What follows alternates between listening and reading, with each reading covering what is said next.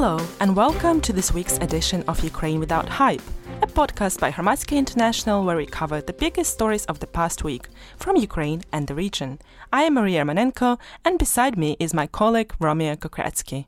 Hey, that's me. This week we've got some very different stories to discuss. First of all, there was another serious criminal incident that shook Ukraine, but mostly Kiev this week. And secondly, we have another Yanukovych era official appointed to the government. We will also discuss some oligarch Kolomoisky news and finally find out what's happening with the construction of the controversial Nord Stream 2 pipeline. As a US based energy expert, Anna Mikulska gives us an update and breaks the latest news down. Romeo, this already happened four days ago, but Ukraine is not so used to uh, bomb threats um, unless they like anonymous phone calls, so it came as a shock. Can you tell us what happened on Monday? Yeah, so on August 3rd, um, at noon, basically, a guy walks into uh, a branch of a, a bank called Universal Bank in the center of Kiev. And sometime later, a representative from that bank branch calls the police and says, there's a man here in his 30s who says he has a bomb in his backpack. So the bank branch that this is taking place in is uh, this place called Business Center Leonardo, right in the center of Kiev. So this is uh, kind of right in the middle of everything. Pretty much everyone evacuates Leonardo.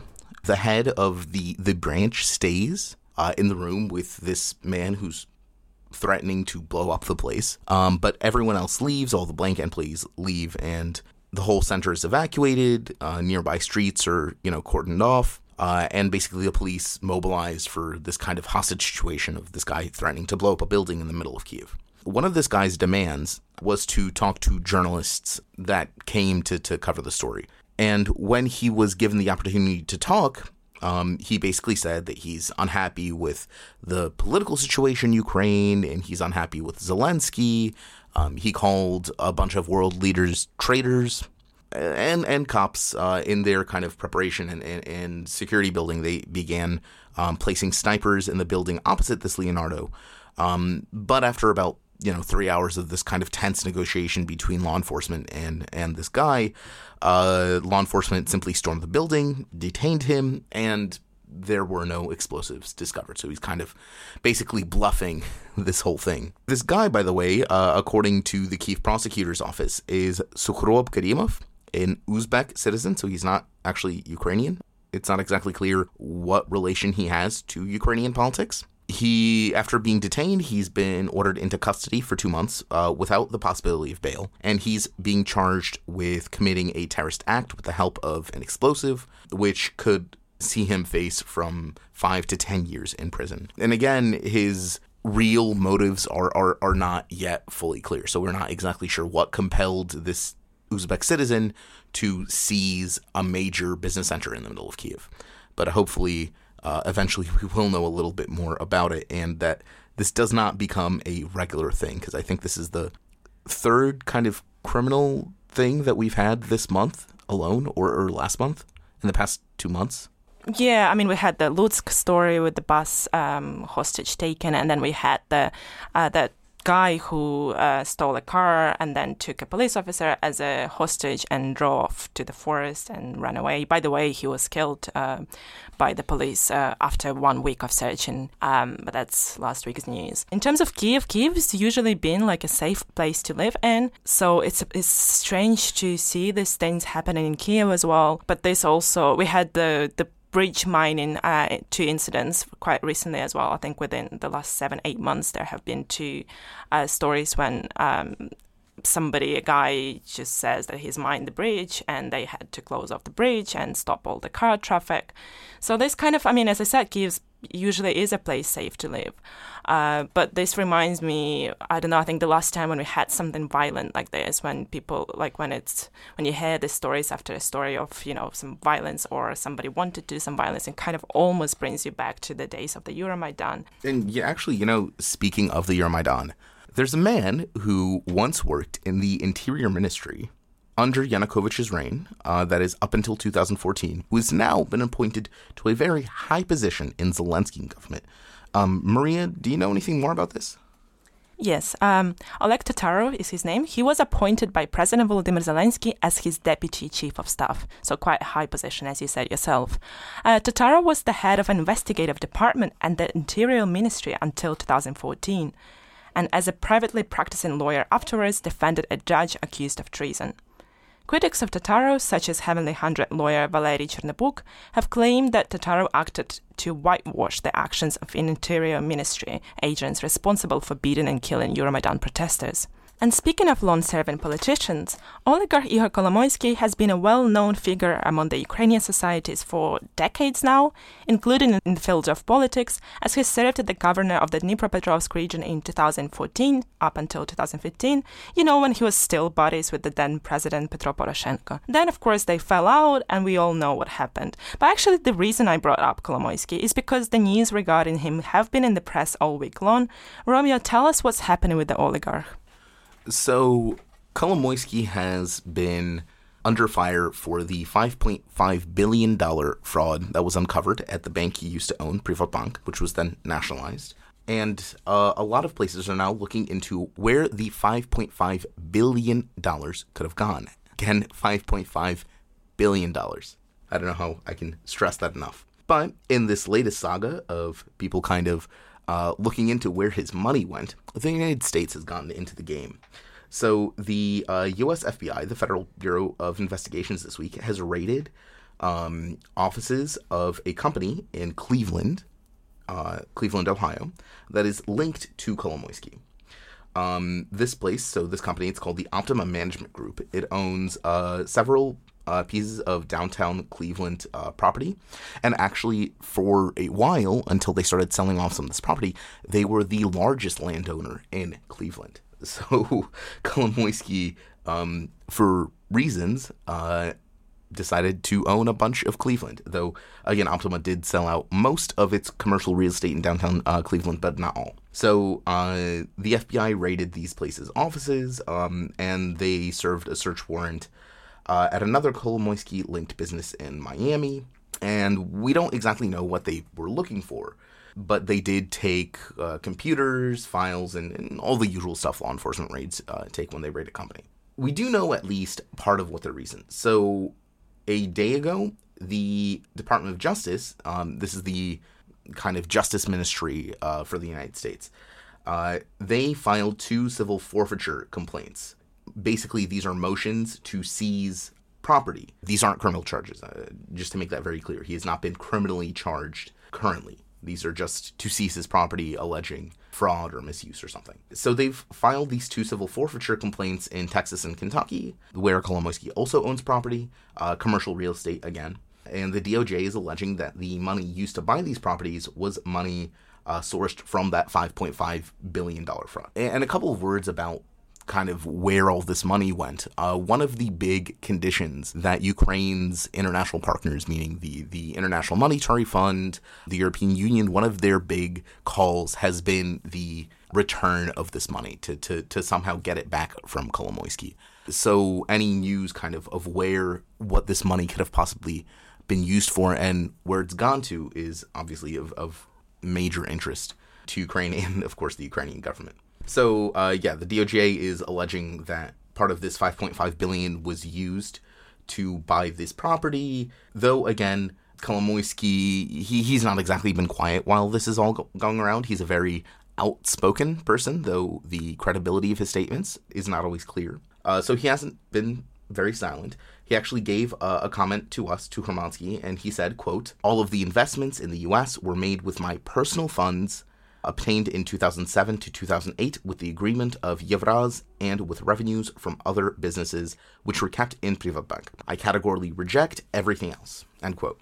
So obviously he's not admitting guilt. He's not going to come out and say, "Oh yeah, I totally bought this stuff with with fraudulent money." And it, it's pretty likely that he's going to contest these complaints in court, and this will probably turn into a multi-year kind of legal saga added to the many legal sagas uh, Kolomoisky is already involved in. But it's also given that uh, the FBI has done this raids and it's going to take them some time to kind of go through all the documents and the data that they've seized, this is likely far from the end of, of the oligarch's legal troubles in the United States.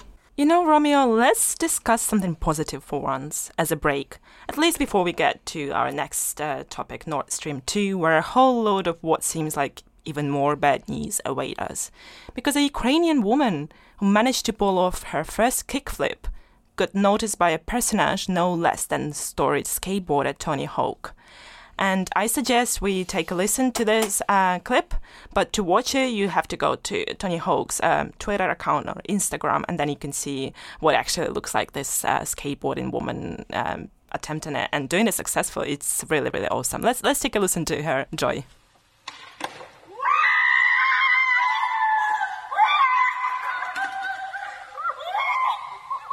Yeah, that's um really really cool actually. Have you ever skateboarded, Maria? Um, no, I, I tried skiing when I was a kid and I was great at it. It was really impressive. Everybody was impressed with me, but I was like seven or something. And I tried skiing again uh, around 13 years ago when I was a teenager. And let's just say I spent the majority of time uh, sitting on a bench and talking to my dad on the phone instead. Well, um, growing up in the 90s uh, in the US, skateboarding was a whole thing, though um, I never had the the coordination to, to pull it off. But I do hope that I will one day find something that'll make me as happy as as this girl did pulling off her first kickflip. All right, so now with kind of that positive uh, out of the way, let's go back uh, to a bit more negative news. And this is the construction of the Nord Stream 2 pipeline. So, again, for background, who for people who may not be familiar with what exactly we're talking about, the Nord Stream 2 pipeline is a pipeline being constructed by Russia's state owned energy giant Gazprom, which will avoid Ukraine, kind of twist through the North Sea, and deliver gas directly to Europe from Russia. Uh, currently, the majority of Russian gas to Europe is delivered through Ukraine, which gives Ukraine a little bit of leverage in terms of uh, negotiating positions with Russia. But if they complete construction of this Nord Stream 2 pipeline, Ukraine loses that leverage. Obviously, uh, Ukraine is not very keen on seeing that pipeline completed. Um, and there have been ups and downs in the story. Before this week's news, the pipeline's construction had hit a dead end where the Danish government they had to so the pipeline was going through the North Sea and they needed to go through some of the Danish government's uh, territorial waters and the, and the Danish government was not allowing it. But this week we learned that the construction may soon resume because um, the kind of stay that the Danish government put on this pipeline's construction has expired. People needed to submit uh, appeals against uh, the construction of this pipeline to the Danish government. A consultant for one of these complaint boards um, at this uh, body that was handling uh, the appeals process said that no appeals were filed, which means there were no complaints, and the stay was automatically expired without renewal. But the company, Nord Stream 2 AG, a German domiciled company, though it is a subsidiary of Gazprom, uh, it still needs to actually file documents with the Danish government in order to get the, the construction permits, which they have not yet done so Ukraine is obviously very interested in stopping the progress of this construction, but other European countries are as well. Um, Poland, for example, has kind of unified its anti-Gazprom efforts here, anti-Nord Stream 2 efforts here to cease construction. The um, anti-monopoly regulator in Poland fined Gazprom $57 million. Um, because they requested some uh, documents from Gazprom something about contracts uh, between Nord Stream 2 and other companies that are financing the construction. it, it is mostly Russia, but there are some some other companies that have uh, stakes in this as well. So the regulator decided to fine uh, Gazprom 57 million uh, because Gazprom didn't comply with the uh, regulators' uh, demands there. But what's going to happen is, is not entirely clear.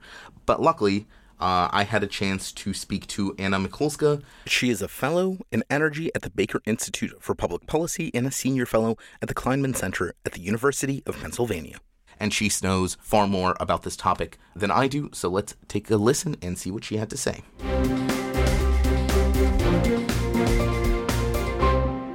Dr. Mikulska, thank you for uh, joining me. So let's drive straight down into it. Uh, the Nord Stream 2 pipeline project has been one of the more controversial uh, pipelines that have, I think, pro- been proposed in, in, modern memory, at least considering the geopolitical implications. Um, and now it seems that after you know setback after setback uh, for Gazprom, it, it, seems like the project is going forward. So, uh, what is kind of the latest developments, and uh, can we kind of expect that that Nord Stream two will be completed this time? So the project has halted um, with 160 kilometer before being completed around that. And that has been based on the us sanctions that have imposed uh, that have been imposed on it um, in december. And they basically didn't allow the company all Allseas to finish laying down the pipelines. Um, and Allseas backed out and what happened is that russia started looking at options uh, which would involve um, its own vessels um, it took a while since the vessels had to be prepared, and Akademik Chersky is the main one that's going to be um, that's supposed to be laying the vessels. Um, Denmark has granted its permits uh, for that quite quickly, which was, I think, um, it was surprise to some. Um, I know, talking with some of my colleagues um, in Poland at least, that um, they were expecting a longer process. Uh, so, so the, the, the, issue is now whether or not there's going to be a next set of sanctions uh, coming in from the US. Um, and that would involve um, that will involve uh, more companies, not only the laying pipeline laying vessels, but all companies that are involved in in, in Nord Stream 2 projects. Uh, that includes a lot of European companies that are, for example, in, uh, involved in financing uh, of the project. Uh, so that's a bigger kind of reach of, of sanctions. Uh, and I think we come back to those. Uh, but let me uh, put one more thing that Nord Stream 2 is against, and it's the EU regulations that have been introduced that, in, that impose or that apply the EU third energy package rules onto the pipeline, right? So um, as soon as it gets on the um, EU territorial waters, which would be German territorial waters, uh, it needs to apply with unbundling principles and third party access and transparency principles. And that could become a problem given Gazprom's monopoly over pipeline uh, uh, pipeline uh, exports to uh, pipeline exports, period, mm-hmm. right? So, uh, particularly in the third party access, it could be an issue, and then it would they would have to figure out the ownership of the pipeline versus gas versus um, versus cells of the of the gas. So it's it it it will be more complicated even when or if the pipeline gets completed. Now, if the pipeline gets completed, that's kind of the the big big question, which I think everybody's asking. I've been talking with many people who who are interested. Well, is it going to be completed? It's to be. It's to take time. It's already taking much more time. Uh, it's it's going to take at least year year more, um, and possibly more uh, if new sanctions from the U.S. are involved.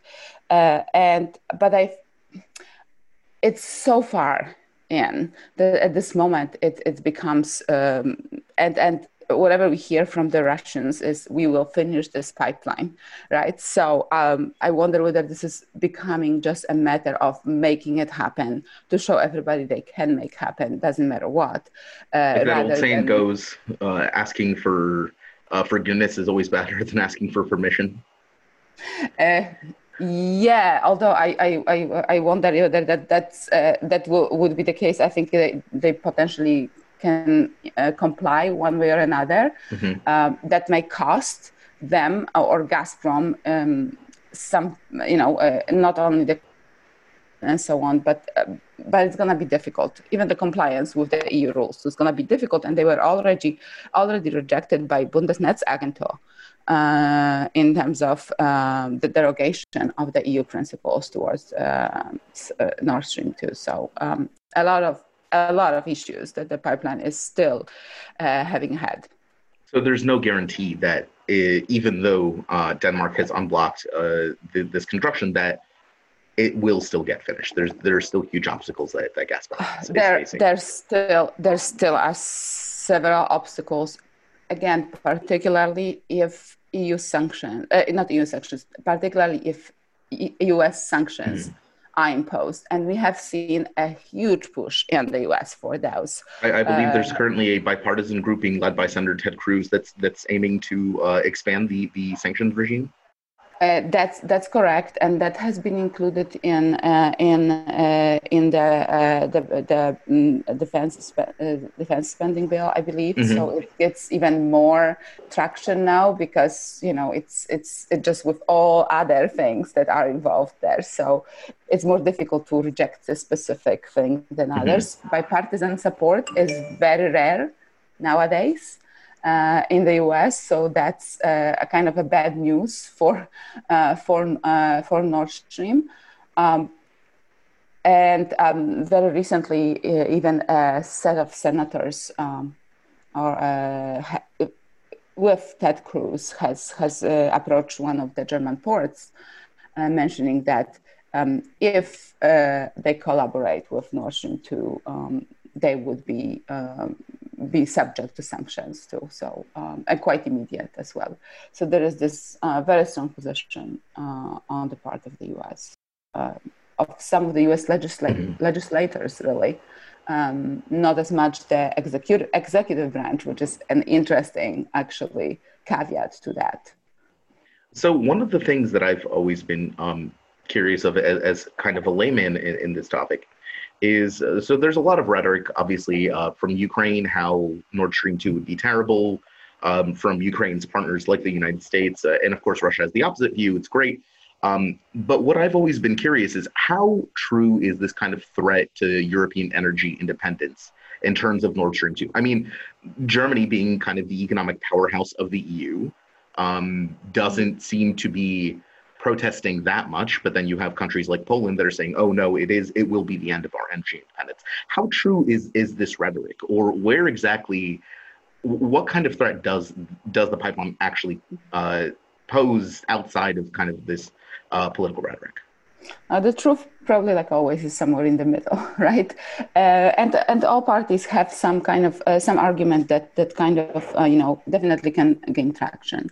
Uh, so Russia is, uh, at least officially, is trying to avoid the problematic Ukrainian transit uh, what, what they call right. So uh, the fact that you know uh, you, you, there, there was uh, there were breaks in supply to Europe several times at the time when the supply was really needed, uh, end of the cold winter.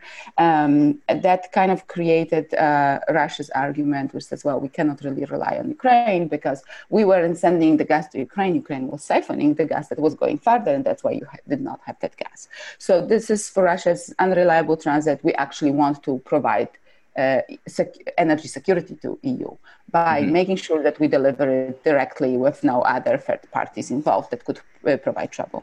Um, the uh, argument that we hear from uh, countries like Poland and Ukraine, to, to a good extent, is well, this is a way for the for for Russia to create higher dependency, not only on the eastern in the eastern part of Europe, which Russia has enjoyed uh, by the matter of kind of the, the, typical connections that it had via, uh, via pipelines, but also now uh, with with the Western Europe, which is going to become more reliant on Russian gas, given that so much gas is going to be coming to uh, uh, directly to the Germany, Germany, a big, uh, very important economy, very important politically in the EU. If Russia has something on Germany, well, then then there's going to be a problem at, at the very least, right? Mm-hmm. Um, now, uh, that also is, you know, it, there is some point to it since those countries have experienced Russia's geopolitical uh, push uh, that relates to gas um, or oil for that matter. We've seen Russia has done it and again and again, and there is a point of, to make that this could be exploited. Now, however, the situation in Europe has changed dramatically. Um, countries are, and that includes uh, Central and Eastern Europe, are better interconnected. Uh, they are building more connections to LNG. I mean, we've seen we have a LNG um, terminal that works really well in Poland that's being expanded. Uh, we have, uh, you know, Lithuania. We have also Krk that we still kind of uh, at last after years of kind of talking about it, seems like kind of started, uh, uh, start, uh, the plans have started um, on, more in more earnest. earnest. So um, and we're building more interconnections, right? With uh, the Kyiv interconnections, now interconnections with Ukraine, Poland is building. So there is, and there's money for it. So um, if those interconnections, uh, there is sufficient interconnections, sufficient access to other sources of natural gas, and that also includes the Baltic pipe that Poland is building with, uh, with Norway. Mm-hmm. If there is enough interconnections uh, and they, that uh, gas that comes in, uh, especially for, for Poland, can be distributed and balanced across the region, well, then the Nord Stream 2 pipeline won't really have that much of an, of an impact beyond actually providing additional supply, which means lower prices. Um, and, and potentially, uh, those countries won't have that many, won't need that much LNG to bring in because they'll be able to get cheaper gas in Russia. Um, but this gas will not, will, won't have the strings attached the way it had when uh, Poland would import all this gas from from uh, from Russia or, or other countries, right? Uh, mm-hmm. So that's that's that is very important. Um, if that's hap- if that happens, that that uh, Nord Stream two is not going to be as uh, problematic. Um, now, Ukraine is another issue because there's also this uh, argument from that comes out from Poland and other countries, and also Ukraine. Well, that now that Ukraine won't have the Ukrainian transit, that's so important for for uh, for uh, Gazprom.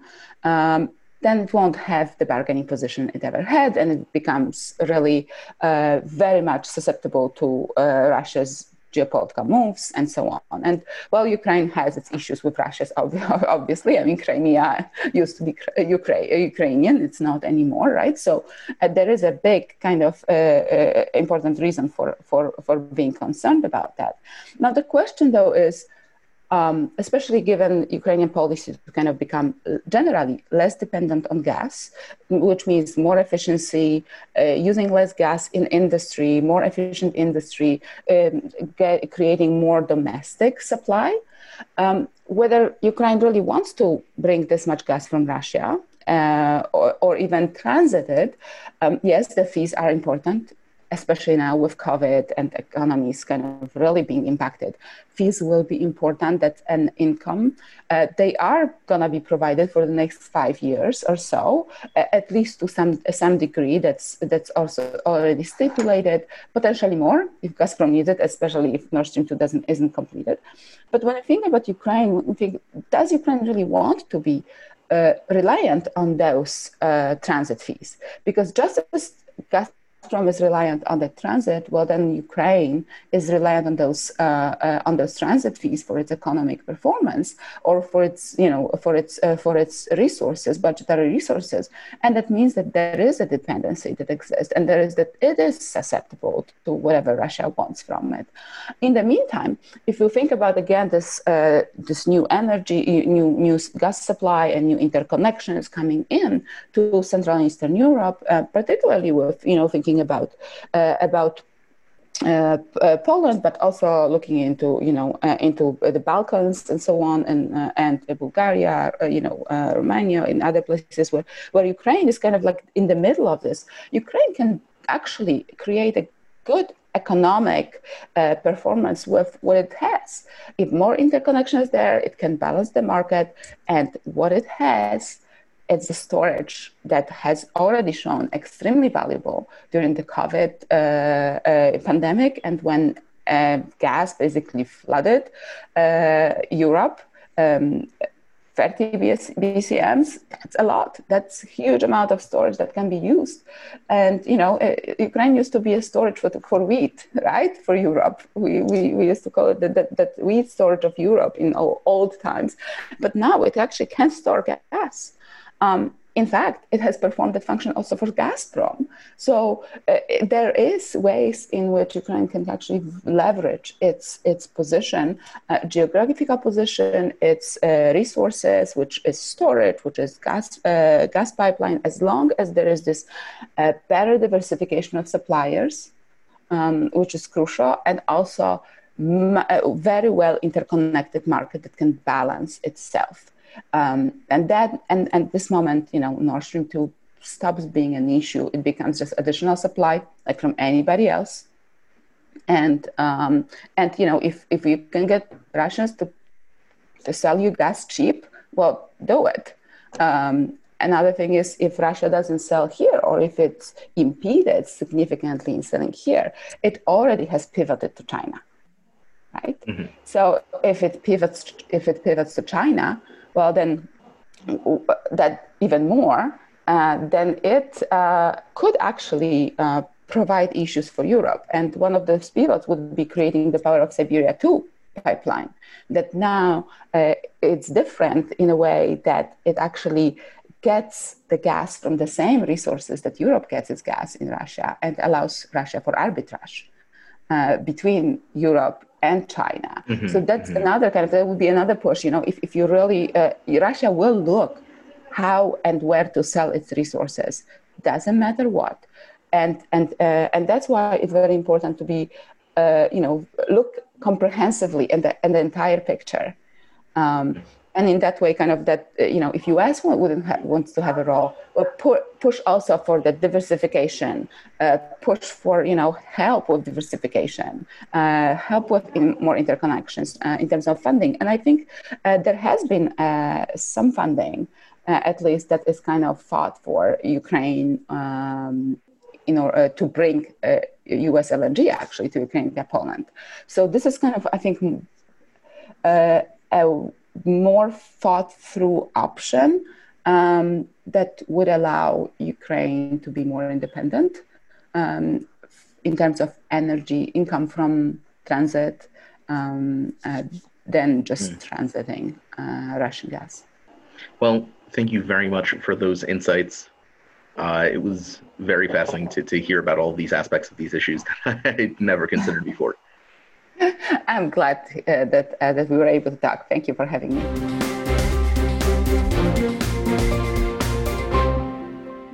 That's almost all for this week. But we would also like to say that we will be keeping an eye on the situation in Belarus, where the so called presidential elections will be taking place this weekend. And protests are highly likely to resume after last Friday saw around 60,000 people going to the streets in support of the opposition.